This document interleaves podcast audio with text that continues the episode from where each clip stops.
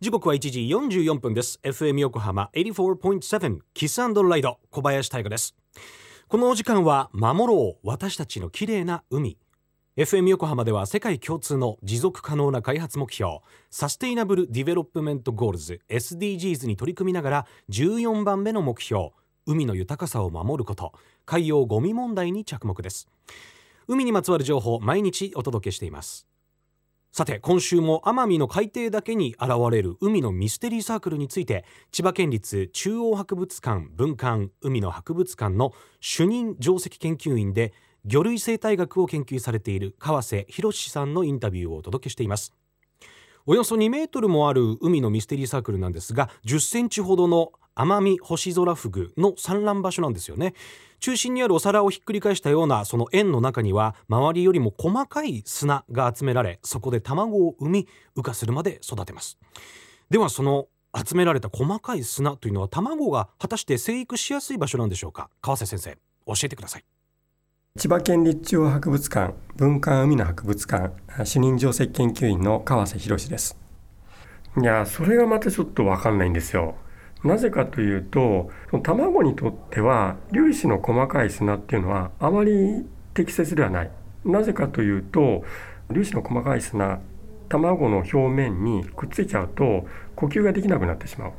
だからだいたいこう砂地で卵を産むような魚って少し粗い砂とかですねでそういったところに卵をそうすると卵はその砂粒とくっついてるわけなんですけどちょうどうまい具合に隙間ができていて水が流れやすいようになってるんですがあこの細かい砂っていうのはまあそういった卵の生育から考えると決していいものではないんじゃないかなというふうに思われます。海底の砂の上に産卵層を作る魚っていうのは他にも知られています。例えばこのフグの仲間キリモンガラっていう魚がいるんですけどその魚は海底にくぼみを作ってでその中に産卵するんですね。でメスが卵の世話をすると、まあ、そういったのがいるんですけどただただのこう砂のくぼみでこのアマミホシラフグのような精巧なこの円形幾何学模様の構造物を作るような魚、まあ、魚というかまあ他の動物を含めて、まあ、これまで全く知られていませんでした。でところがですね最近あのオーストラリア西部のあの水深およそ130メーターの海底でアマミホシラフグと同じ属のシッポフグ属の一種これは種はまだわからないんですけどアマミホシラフグと同様なミステリーサークルを作ることが明らかになりました。でこのシッポフグ属の魚世界から20種類ぐらい知られているんですが野外での繁殖生態っていうのはあのほとんど分かっていません。まあ、あのちょっと生息している水深が深い種類が多いそれからたくさん種類いるんだけれどなかなかこう個体数まとまって生息しているような場所が少なくてなかなか観察できない、えー、まあ、そういったこともあるんですがで、まあ、このグループのフグであれば、まあ、他にもミステサークルを作る可能性があるんじゃないかなというふうに考えています。で、まあ、私もあのぜひ調べてみたいとは思ってるんですけどまあ、こういった調査を行っていてもし繁殖行動明らかになっていけばですねこのなぜこのミステリーサークルを作るという行動が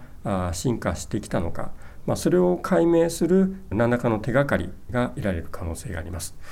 まあ、つまりどういうことかというとこの尻尾フグ属のフグ、まあ、いろいろ調べていったとして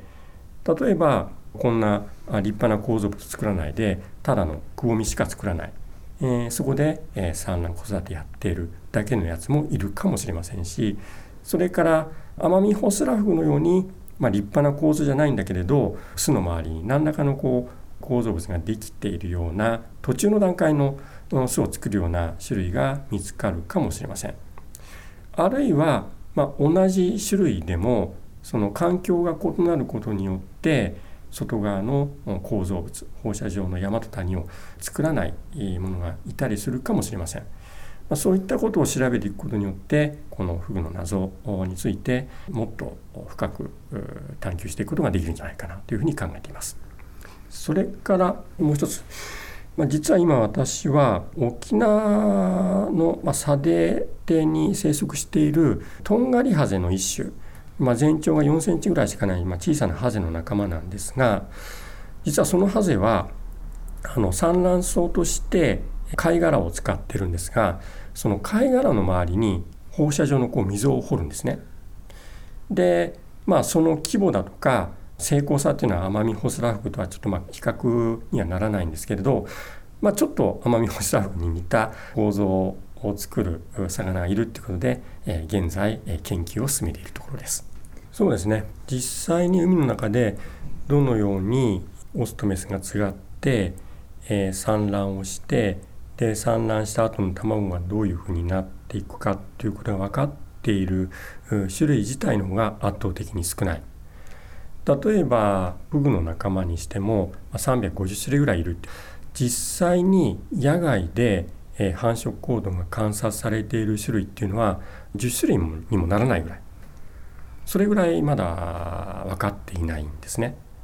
なのでもっといろいろ調べていけばもっといろんな不思議な繁殖をするもの子育てをするもの、うん、そういったものが見つかってくるんじゃないかなというふうに思います。川瀬博さんありがとうございましたねなんで産卵の時に、えー、中央に細かい砂があるのかちょっと具体的なことはわからないんだけれども僕の予想なんですけどもオスからメスへのこの気遣いなんじゃないですか？ちょっと嫁にはふかふかの布団で寝てほしいみたいなね。単純に産卵の卵には良くないんだけどメスにはいいみたいな。かもしれないですよね。うん。涙ぐましいかもしれない。で実は野外での繁殖方法が分かっている魚ってまだまだ少ないんだそうです。例えばフグにしても350種類くらいいる中で分かっているのはたったの10種類ほど。そのため川瀬先生はもっと魚の繁殖について研究していったら今回ご紹介しているアマミホシゾラフグがなぜこのような巣を作るようになったのかさらにはもっと変わった繁殖の仕方をしている魚が見つかるかもしれない。そうおっしゃってましたね。そんな川瀬先生の研究については後ほどキスライドそして FM 横浜の特設サイト海を守ろうからもリンクを貼っておきます。FM 横浜では海岸に流れ着いたゴミなどを回収し海をきれいにしていくために神奈川守ろう私たちのきれいな海実行委員会として県内の湘南ビーチ FM レディオ湘南 FM 湘南ナパサ FM 小田原のコミュニティ FM 各局。その他県内のさまざまなメディア団体のご協力を得ながら活動しています。また日本財団の海と日本プロジェクトの推進パートナーでもあります。FM 横浜守ろう私たちの綺麗な海 Change for the Blue 明日は変わった魚の子育てについて教えていただきます。お楽しみに。